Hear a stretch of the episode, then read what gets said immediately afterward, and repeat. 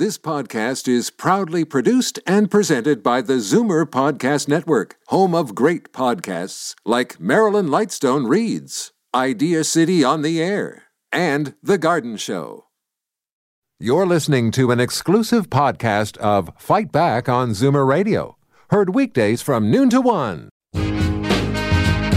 Now, Fight Back with Libby Znaimer on Zoomer Radio. Good afternoon and welcome. It's budget day, or should I say, the release of the Progressive Conservative election platform. The government had to change one of its own laws to delay it this close to the election. Remember, after the PCs were elected, they passed a law saying that budgets had to come down by March 31st. So they had to pass another law to change it back. Now, this budget seems to have something for everyone, with many things having already been announced or leaked. So the most recent revelation was that they will expand eligibility for the low income tax credit to people earning up to $50,000 a year. Previously, the threshold was 38,000. So, uh, is that among the other measures we've been talking about. Is that enough to get your vote, to get your attention? There's also been $100,000 over three years for home care. A lot of people saying that's still not enough and uh, increases to the healthcare system, to hospitals and highways, highways. And they're talking about making housing more affordable. The numbers to call 416 360 0740, toll free 1 866 740 4740. And now let's go to Bob Richardson, Liberal strategist and senior counsel to National Public Relations, and John Mykytyshyn, a conservative political consultant and president of Bradgate Research Group. Hi, thanks for joining us. Hello, Libby. Happy to be here. Mm, great to have you here. Bob, let's begin uh, with you. Uh, what do you make of all this? Is it is it just their election platform?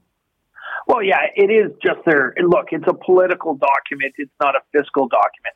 This this document will not even be debated in the legislature. It will not be passed in the legislature. So this is a bit of political theater, and I don't say that negatively because, quite frankly, any any party that was in office would be doing the same thing right now. But let's let's put it in its proper context. It will also be very much a good news budget. Um, uh, it will talk about growth. It'll talk about employment. It will say the deficit's down. Uh, one thing they won't say, thank you, federal government, for spending a lot of money in Ontario in the last two years. Um, so, and I think it's an opportunity to clean up some of your uh, previous uncompleted uh, uh, promises. And I think there'll be a focus on affordability for it. Um, I, I think that's the positive side. The negative side on, on the budget is look, this guy promised a big tax cut. He didn't deliver from four years ago. He promised lower hydro rates, they're higher. He promised a 10 cent cut in gas, not to do with the feds himself. That didn't happen. So as you, uh, and also the, the final point I would make is they went on and on and on about how fiscally irresponsible the Wynne government was. Charles Sousa, the former finance minister, looks like he's from the Fraser Institute when you compare his stats uh, with this government on spending, oh, both pre-pandemic, during the pandemic, and now, if I can call this period the post-pandemic period. So, uh, so there are positives, there are negatives but this is all about politics. It's not really that much about finance. Uh, John, what do you say to that? Uh, for the most part, I agree with Bob. Um, uh, you know, right in all of his basic uh, premises, and right on his uh, concerns about the government versus its promises. Uh, but but let's let's look at two key things there that, that I'd like to highlight. One was brand new government, right? So after 15 years of liberal incompetence, not building, not spending, throwing out PPE and not replacing it, and the world pandemic hits, and that's what this government dealt with. Uh, there's there's two big things, right? One is simply that uh, first time for the Conservative Party in power in 15 years. um, a, a, guy and a whole bunch of cabinet people that uh, on the job training, and they got a couple things that they thought would go right. That something like a pandemic hits, and like Bob said, they had to change the rules back to be able to, to even have the announcement of the budget today. The second part is uh, when you look at, uh, you know, agree with Bob on all the other assessments, except fundamentally, uh, when you go back to an election, uh, are you better off than you were four years ago? Does the government deserve to be reelected? And sadly for the opposition, people have to say, we want a new government before they get to the choice of, well, if not them, who? And I think for the most part, Ontarians are going to say, we're pretty satisfied with Ford. Not thrilled, not, not, not wildly happy, but they're content. Well, and that's the first death knell for the Liberals and NDP. And the second is if for the people who are unhappy and say, I want a new government, you look at the choices and it's a pretty sad pick. Well, uh, that's that's a whole other definitely election related issue that uh, is is the ballot question does it have to do with anything in the budget uh, i'm not sure it does but one of the things that strikes me now, of course, we have a very special interest in older Canadians, and they did announce some money for home care, which is a key thing. But, you know, it kind of the amount, um, the amount over three years sort of pales in comparison to what they're spending to give us rebates on our license plate stickers. Yeah, I, I think it looks like peanuts. I'm, I'm surprised that uh, the number is as low as it is, uh, given uh, the nature of the problem. In uh, in uh, we're talking about long term care here, right, Libby? Yeah, uh, yeah. So well, and it's know, it's it, it's for home care, which will keep care. people out of long term care. care. Yeah, it seems to be a very small amount of money uh, given the size and scope of the problem, and also what's coming down the track uh, from a democrat uh, from a demographic perspective. So that does surprise me a little. Little, I thought that there um, that there there would be a greater emphasis on uh, on more money for long term care, more money for home care, uh, more more money in those sort of areas where there was clearly it's been deficient over the last fifteen to twenty years. So um, so that did surprise me a little, and that that may be something that uh, that there's always something in a budget that comes back to bite you, uh, and maybe that might be uh, might be the one that we're seeing here today. Well, so eh, John, here's here's what I think about the whole thing. So first of all, the way it has been handled with all these scattershot announcements, you know, 120 beds here, some other beds there. It's it's really kind of piecemeal. I don't see an overarching strategy, which actually we just heard from the liberals. If you believe the liberals, and they are uh, sort of acknowledging that that they created a lot of the problems, but so to me, I thought the biggest Achilles heel for the PCs were the number of people that died in long-term care, the just horrific conditions there. And clearly, uh, they're, they're hoping that people forget. And they seem to be targeting more on, on a younger suburban demographic that wants highways and housing. And, uh, John, frankly, forgetting who it is that votes. Um, I'm, I'm going to say I'm very sad to agree with you, Libby. um, look, I think the great shock that we've learned from this pandemic is that older Canadians, uh, older people across the world, aren't valued the way people are who are 20 years younger than them. Uh, you, you see that fundamentally in uh, the budget allocations and the quickness of response. And, and frankly, wave one, so we're in what, wave four, heading to five wave of the pandemic in yeah. wave one, everybody locked down and was afraid because we didn't know. But once they started to figure out that, oh, it's only old people. Oh, I'm not in a long term care home.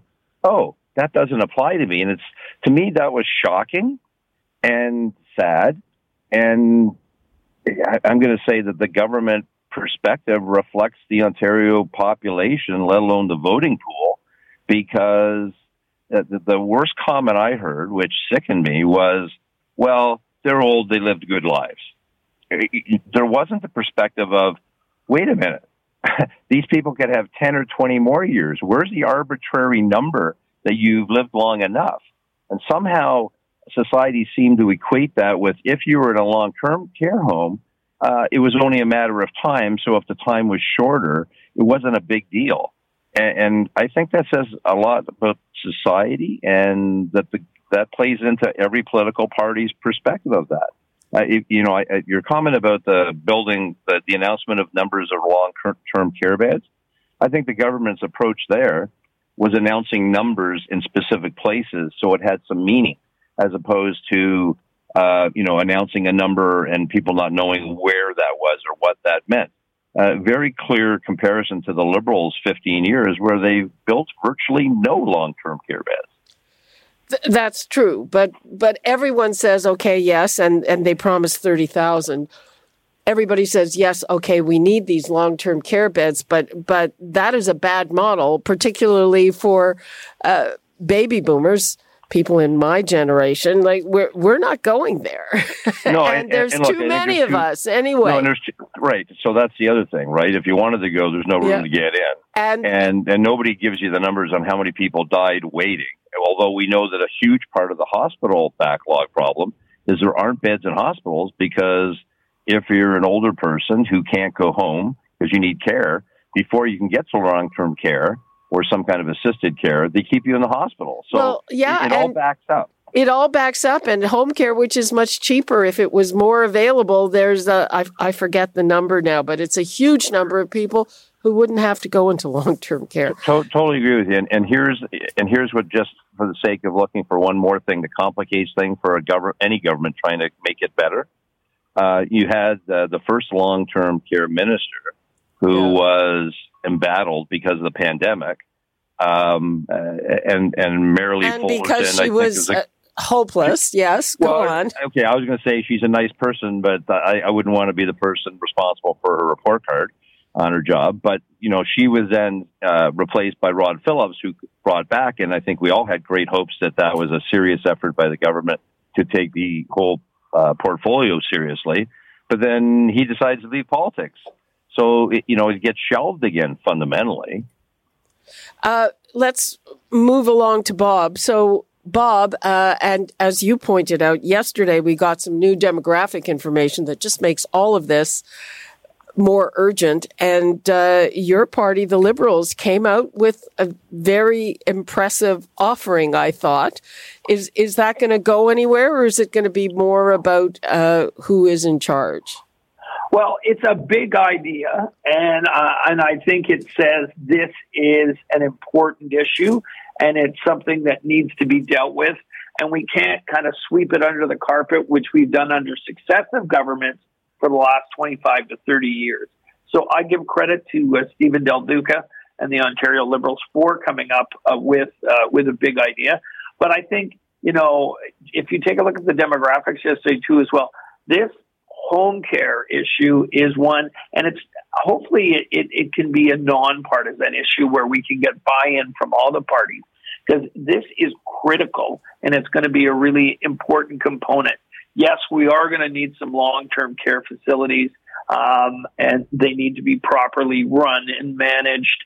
Uh, yes, but but we need a massive expansion in home care because I agree with you, Libby. Uh, I think it's going to after what happened uh, during the pandemic, it's going to be very difficult to move, you know, mom or Aunt Sally or dad into a long term care home because a lot of people see it as a death sentence. Yeah. Uh, I mean, the new ones uh, that they're building are at least have some private rooms, but but still, it's it's the as as uh, Stephen Del Duca called it, it's the warehousing of people. And I mean, baby boomers, you know, like we're, we're not willing to accept that. I don't think. Though there comes a point where you can't be cared for at home, but I don't know. Um, let's take a call from Bob in Woodstock. Hi, Bob. How are we doing today, Libby? Fine. Go ahead. You're on the air. Yes, I'm. I'm not impressed with the Ford government. I do realize they inherited quite a mess from the Liberal government, but the impression most people had with with Hydro was he was going to do something for us, and what he does, he turns around and allows the sale of a of, of a public company of, of a um, government, uh, well, of a corporation that belongs to the public, and that, that was really Kathleen Wynne. off. Pardon? And, and that that I wasn't impressed with. And the whole thing with government coming along, making all kinds of promises when they want something from us, I think they have to go on their track record where they really didn't give us anything. So, uh, are you? Do you know who you're going to vote for? I wish there was somebody to vote for. I don't see anybody with enough backbone to do anything. They they go whichever way the wind happens to be blowing. Okay. Well, um, yep. Thank you, Bob, for that. Well, I guess uh, I guess that's that's part of it. Uh, you know wh- what he's saying is he's not happy with what's there, and he's not happy with what's on offer. And, Yeah. and Libby, I think what you're going to see in that is uh, here's my boldest prediction so far of the election. Uh, it will be uh, the lowest turnout in probably the last three elections. I, I, I tend to agree with John on that one. Uh, the second thing is historically, if you look at first term majority governments in Ontario, and you can go back as far as the Robarts era, they generally always get a second term. Uh, the one exception to that would have been the election of the Rae government, which was kind of viewed as he fell on a banana peel and came up with the lottery ticket and, and sort of won five years in office. Uh, otherwise, all the other first term uh, uh, governments get reelected.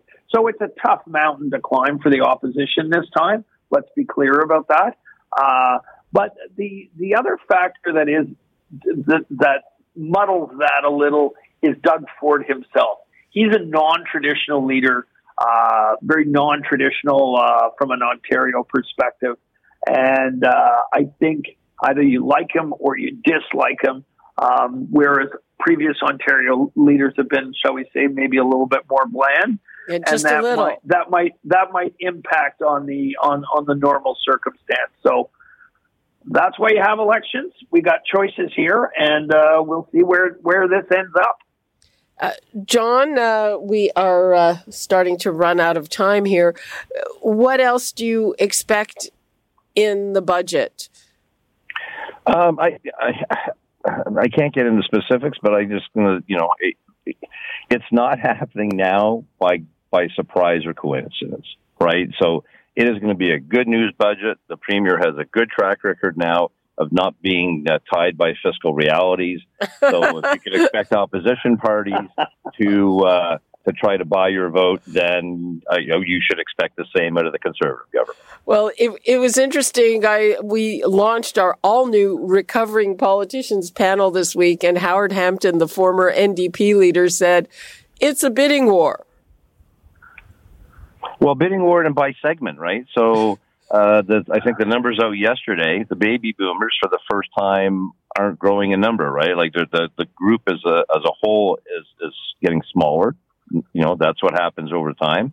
But I, there's still going to be, in, despite the millennials and younger folk being substantially larger in size already, I still believe it's the boomers, even in this election, will be the predominant voters at the polls Absolutely. which does not speak well to the opposition parties who haven't had a reason to get out there and you know uh, get excited. Well, uh, yeah, but I'm not sure it speaks that well to the conservatives because they're they're uh, not doing very much for us. Uh, Bob, on that note, what do you think as we wrap things up here? Well, I think it'll be an interesting election. Uh, I think there uh, it will be highly competitive. I mean, you have to give the edge at this point to the uh, to Doug Ford and the Conservatives. They are the incumbents. History's on their side. They have the most members, most money. Uh, but I I think you're going to see. I think the Ontario Liberals are going to surprise people. They're gonna. They were wiped off the map. Worst showing since Confederation in the last election.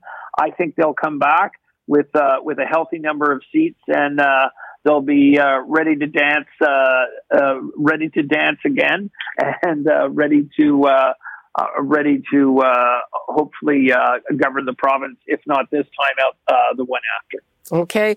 People, stay tuned here. The budget comes down at four o'clock and we will have full coverage concise full coverage, I might add, will tell you exactly what you need to know that comes out of that. Though, as we said, this budget isn't going to get passed. It just will help you decide how to mark your ballot. Thank you so much, Bob Richardson and John Mykytyshyn. Thanks, Libby. Pleasure. Bye. We're taking a break. And when we come back, uh, one group that is very unhappy with the Ford government, and that is uh, th- those are people with disabilities. We will talk to them when we come back. You're listening to an exclusive podcast of Fight Back on Zoomer Radio, heard weekdays from noon to one. Fight Back with Libby Znaimer on Zoomer Radio.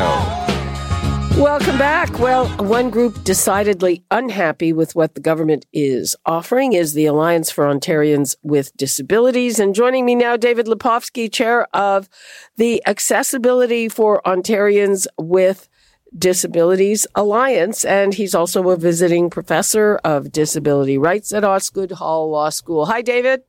How are you? Fine. So today is budget day. Uh, do you have any hope that there will be anything for people with disabilities there? Well, I can't predict beyond what the news leaks are, and so far nothing is getting uh, us any too excited.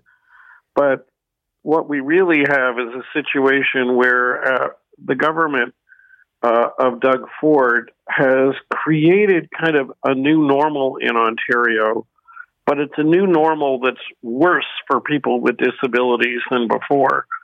And I want to be clear, you know, I and my coalition are nonpartisan. We're not trying to elect or defeat anyone. We would like all the parties to commit in this upcoming provincial election to reforms that will will fix that. Okay, so what are you looking for?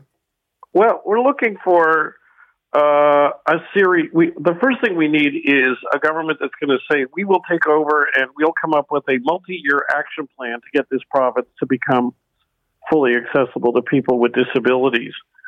And there's some key components to that. First is rooting out some of the new barriers that the Ford government has created. They in, they allowed a protocol to be entrenched in hospitals in the case where, where there's a shortage of critical care beds that discriminates against patients with disabilities. That's got to be rooted out. They've allowed municipalities to unleash dangerous electric scooters on our roads and sidewalks and set it, no effective provincial standards to protect that would protect us from the dangers they pose. Um, they've allowed our schools uh, they're authorizing uh, or spending um, literally hundreds and hundreds of millions that they announce every other day on new hospitals, new schools, and so on, without requiring those new construction uh, projects to be properly disability accessible. Oh, so isn't it? Sorry, our, so is, we want that fixed. We want that fixed. Isn't there a rule that says those buildings have to be accessible? Well, so you are asking a perfectly reasonable question, and the answer is no uh, at least the building code is is uh, decades out of date. The Ontario Human Rights Code requires accessibility, but doesn't spell out the details. We've been trying to get the government to uh, pass regulations that would set standards so builders uh, know what they have to do. And in four years in power, they haven't done a thing about it. Um, what was what we we are learning today is that they are expanding eligibility for a low income tax credit for to people up to an income of fifty thousand. Uh, will that help people with disabilities? I would imagine a lot of them are low income. Yeah, listen, any, any assistance for low income people is going to help people with disabilities because they live at a significant number live um, at or below the poverty line. Uh, but what what uh, what's been called for by advocates for uh, low income folks has been uh, you know some kind of help uh, in the form of adjust, you know, uh, significant adjustments upwards for the Ontario Disability Support Program, which is social assistance aimed at those people with disabilities who who can't support themselves. Um, but you know, tax credits are great for people who've got tax planners, and a lot of poor people just don't.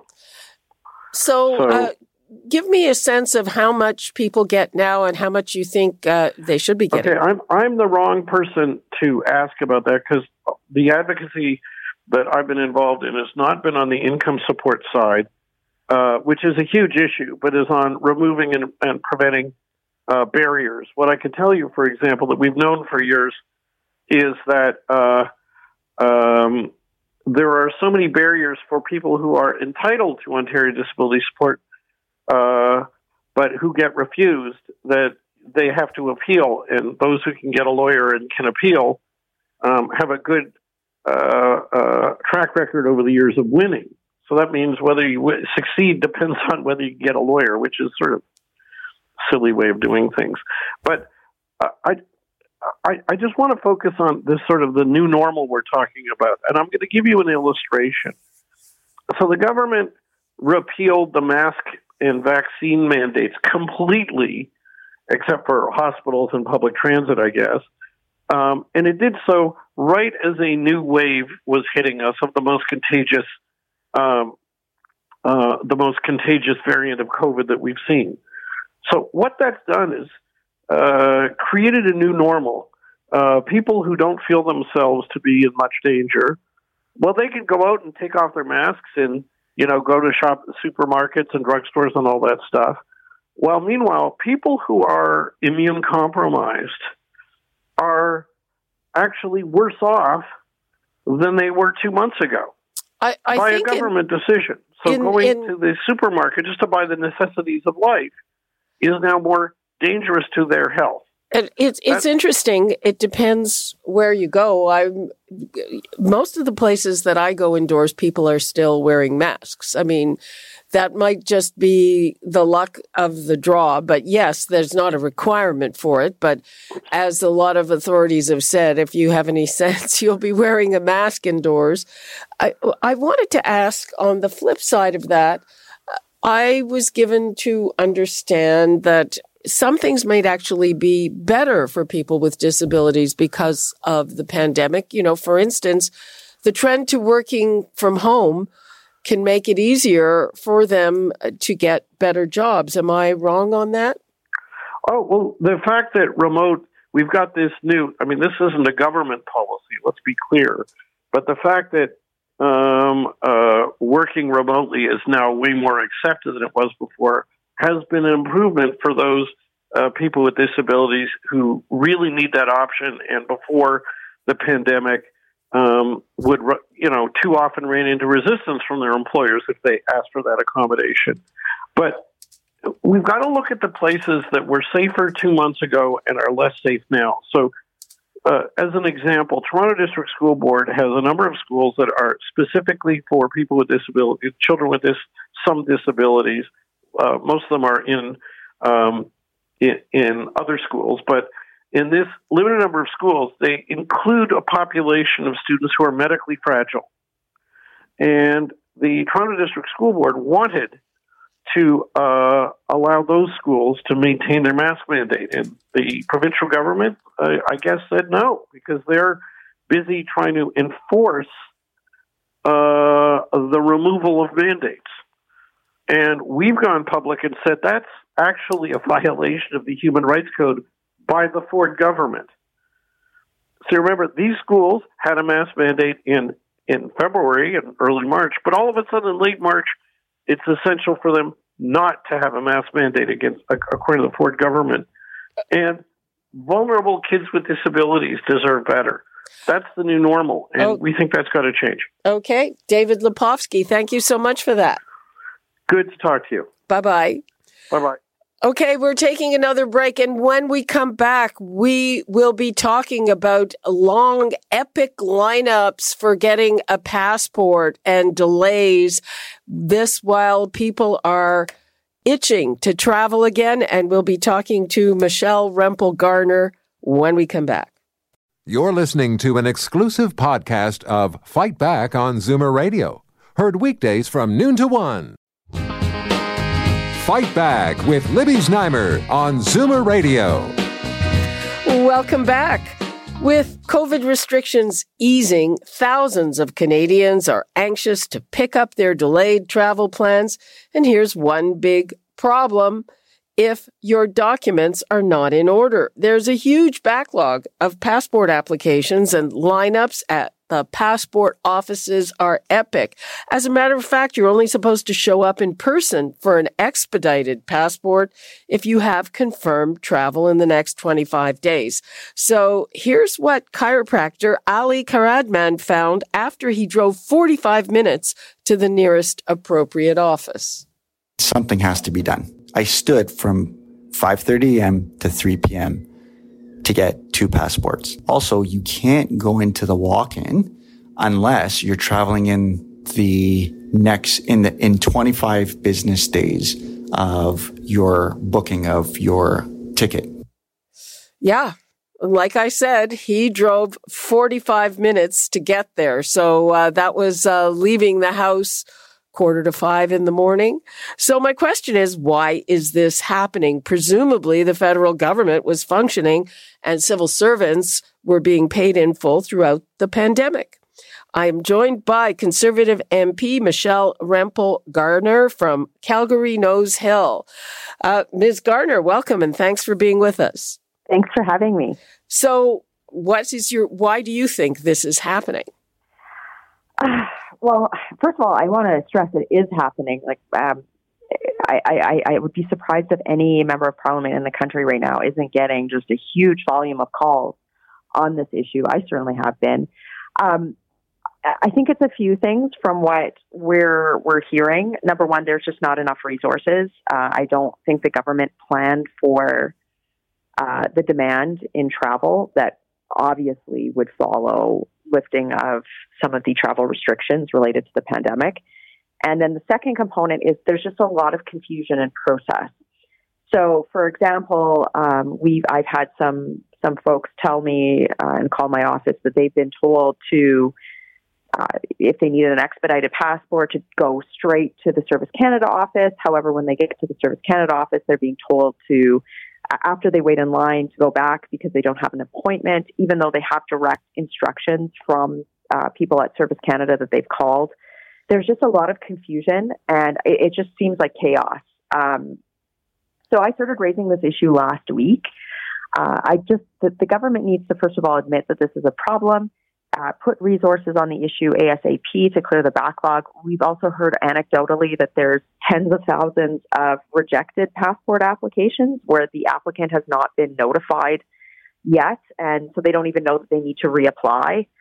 Um, so, the, and then the, the the last thing is on an emergency basis. The uh, the minister and the department needs to put some clarity around a process and probably have like a, a, a triage process here um, it's not just end user, like it's not just Canadians that are trying to get a passport that are calling um, for, for, changes. I've also heard from people in the travel agency uh, business, like travel agents, hospitality tourism, that are very concerned um, about this backlog uh, affecting the summer travel season. So, uh, you know, it, this has to get sorted out yesterday, and uh, I, I, I hope the government takes this seriously.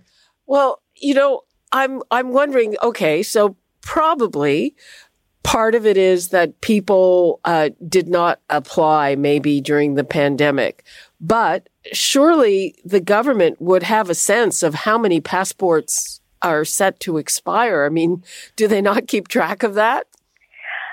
Yeah, I, I think it's, I mean, that could be part of it. I think also it's just the government should have anticipated travel demand, right? Um, there's many people who have put off traveling and, and, essential travel to be either reunited with family or deal with issues that happened uh, during the pandemic, and also people who you know have had canceled trips prior to the pandemic. They're trying to use up travel credits. Um, we've heard. I have a lot of people who've contacted me who are in that situation. Um, but you also have to understand that, like, even people who wanted to renew passports during the pandemic had a lot of difficulty because Service Canada had shut down some of their offices. I'm oversimplifying that, but it was very difficult to get passports renewed during the pandemic. Um, and it's just, you know, it's, it's a bit of a cluster right now. I'll put it that way. And, did, and uh, they need to get on it. They need to fix this. And uh, I mean, we were all told during the pandemic, uh, your government is working, maybe not in the usual way. And you're saying, well, that actually wasn't happening when it came to passports. Yeah, and so what I've done, you know, because people always say, okay, well, what are you doing to fix the problem? As an opposition member, I've uh, I've written to the government with some solutions. I've been trying to raise this uh, awareness of this in media, so the government knows that this is a political issue they have to deal with this as well too. So, um, you know, thank you for raising this issue on your show on behalf of so many people that are waiting in lines today. I I, I would hope that this is a simple fix.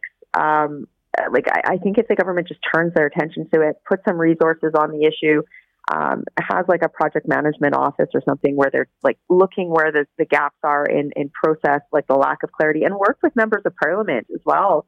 I, I don't see this as a particularly partisan issue. Um, I just want to get my constituents passports protest. yeah. um, but this needs to happen like yesterday. This can't be something that they're thinking about um, because it, it, it's just if you go to any Service Canada office today where passports or applications are taken, it, there's a line and um, the last thing people need when they're traveling is is like you know a month to six weeks, canceled trips again, uh, the, all of those fees that they're paying, uh, and we're starting to see that happen more frequently. Plus the frustration. So um, even you know people that like when uh, parents that are are you know having to find childcare so that they have to go and wait and so they can go wait in line, like that's another expense. Um, we just this needs to be dealt with. Okay. ASAP. well, uh, thank you for that, and, and and I hope that it will get dealt with. Thank you very much, MP Michelle Rempel Garner. Thanks and bye bye. I'm now going to bring in NDP MP Taylor Bachrach and Andy Wilson, who is a producer, one of our own. He's a producer on the Morning Zoom with Sam and Jane. Hi, guys. Hi, Libby. Okay, so we we heard from Michelle Rempel Garner, and she's hearing from her constituents, and we heard from one of our local chiropractors, and he had to drive for 45 minutes and stand in line for I didn't count the hours uh, from 5:30 in the morning until three in the afternoon, uh, but. Uh, Mr. Bachrach, your constituents can't even really do that because the closest passport office to drive to is 12 hours away, right? That's right. So I, I represent a, a, rural riding, a huge rural riding up in northwest British Columbia. And uh, certainly for folks who want to renew their passports and, and travel, um, if they live in a remote or rural community, many of them have to drive. In, in the case of my the community I live in, they have to drive 12 hours to Vancouver and then line up for uh, the, the kinds of wait times that we've heard already.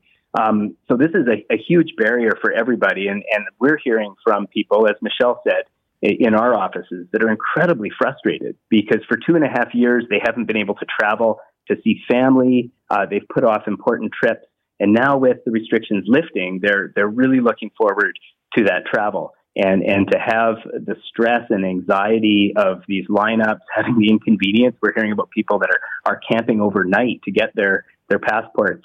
Um, it, it's simply unacceptable, and we need the government to fix this immediately. Uh, right, and they're saying 25 business days to get to get your passport. I mean, that's a long time. Uh, if your travel is booked, you're going to lose money if you don't have that passport. absolutely, it's you know, I, I don't think the fix for this is terribly complicated, but we need the, the government to respond. And then that's what we're looking for at this point. We need them to put more staff resources on this file. We need them to communicate to people a clear path, like a, a really clear channel of support and clear timeline, um, so that people aren't uh, experiencing this extreme stress and anxiety. And, uh, you know, we need them to also waive the fees for the expedited document um, because this is an extraordinary circumstance. and and people shouldn't have to uh, go through uh, all of this inconvenience and stress on top of additional fees to get their passports. So there are things the government can do. Uh, we're going to be pushing for them to, to act immediately. This is something that, that could have been foreseen and that frankly should have been foreseen uh, coming out of the pandemic. Okay, I'm going to bring in Andy. And Andy, I guess you found a little bit of, uh, I don't know if we can call it a workaround, but uh, t- tell us your story. You you live in Hamilton. You had to drive to Thorold. Yes. So Thorold is a small town just outside of Niagara, and I had gone to a couple passport offices in previous days, and there was lineups around the block. The wait times were four or five hours. I had no interest in doing that, and the earliest appointment that I could book online was two months away. June 24th was the earliest appointment that I could book, and we want to book some travel plans in the summer, so I went to an office um, in Thorold, and I tried calling. I tried online to see if I needed an appointment. Um, nobody answered. It turned out they didn't have a direct line. So I just tried it. And there was a security guard there turning people away. It turned out that the office I had gone to was an express office that was only taking people that had confirmed confirmed travel plans within 25 days. Um, so after talking to the security guard and everything else, I was kind of planning on on leaving. And I just said jokingly to the security guard, you know, we've had a nice discussion, you and I. Why don't you put your buddy Andy Wilson down on the waiting list, whatever you got there, and uh, nobody will be the wiser. And he said, well, I can't do that, but I'll tell you about about a, a little loophole that we have.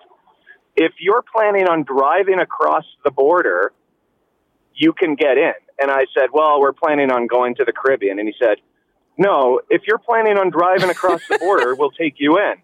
And I looked at him and I said, Libby, I forgot. We're going to Buffalo in a, in a couple weeks. And he said, no problem. We'll take you. And I got in and I was at the passport office, Libby, probably, probably for about 20 minutes in and out. It, so I don't know if I should have said that, but if you go to an express office, that's your loophole and hopefully it'll work for you. It worked for me. Uh, okay. And I, I want to make it clear I do not advocate lying.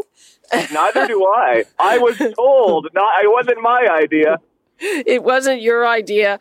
And I think it, maybe it works if you go to the office in Thorold, because as we heard from Ali, he he arrived at the office at 5:30 got a ticket it wasn't an appointment but they gave he said they were giving tickets to the first um, 70 people in line at 5:30 wow. in the morning he was number 61 and uh, he got in front of a passport officer at 3 p.m.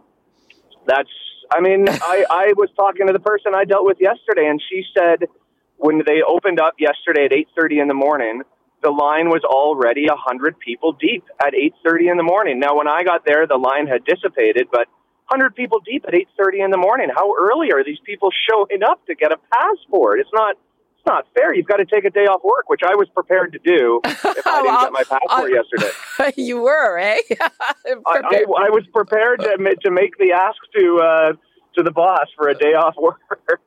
Okay, okay. Uh, your secret is safe. Um, Taylor Taylor Bachrach. I don't know if that uh, loophole will will help your constituents, so at least uh, they can get into the office if they drive for twelve hours.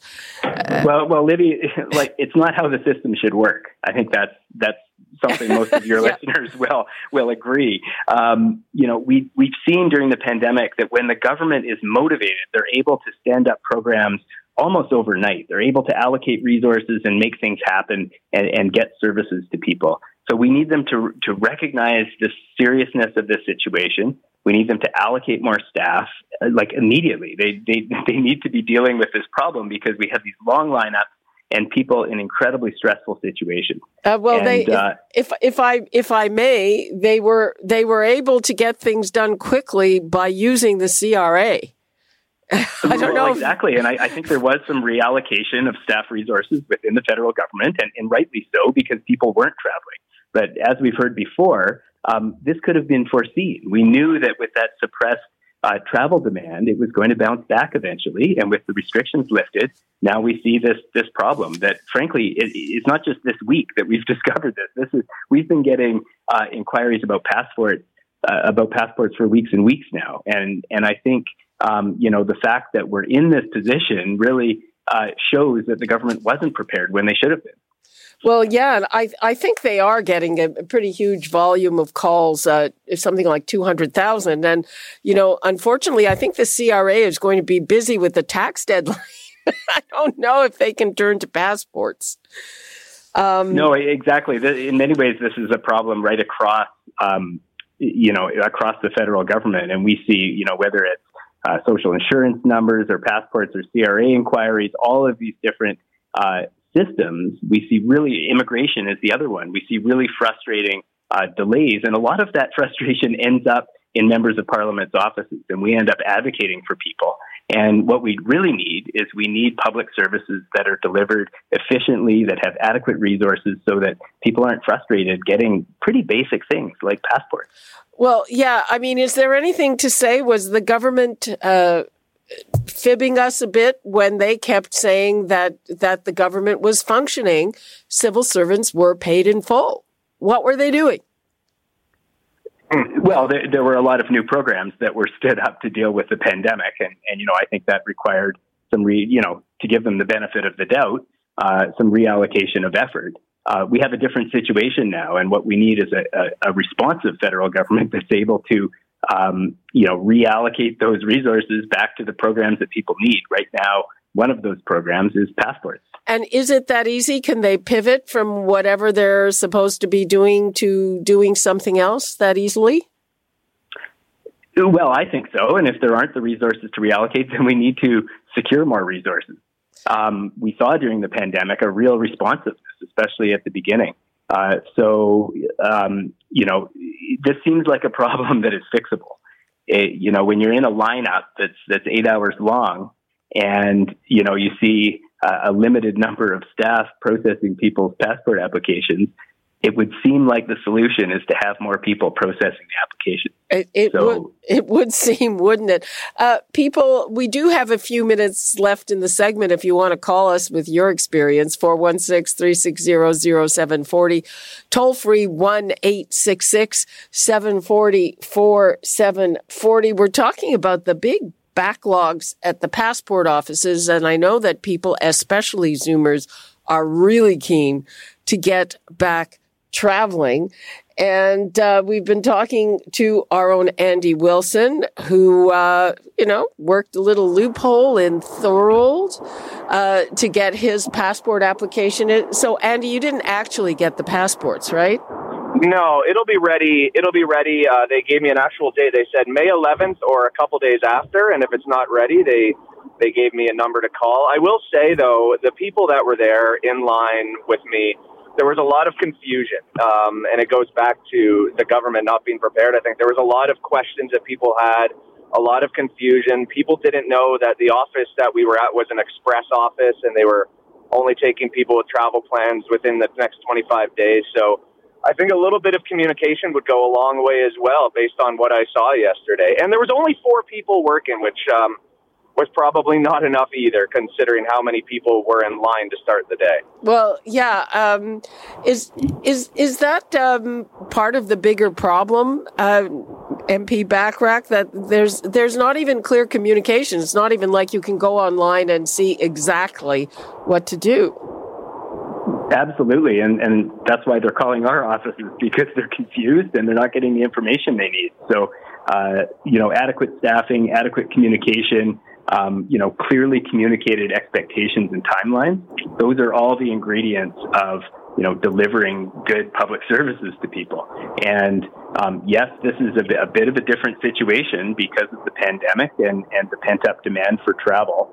Um, but it's something that the government should have foreseen. And the fact that we're here right now, I think they, they should answer for that. Uh, what was your sense of it? All I saw, uh, and we did try to get the ministers responsible. Um, we did not have any luck with that. Was that, oh, yeah, we, we're doing our best. I mean, if this is their best, it's not very good, I have to say. But w- what's your sense of the response so far, Mr. Bachrach?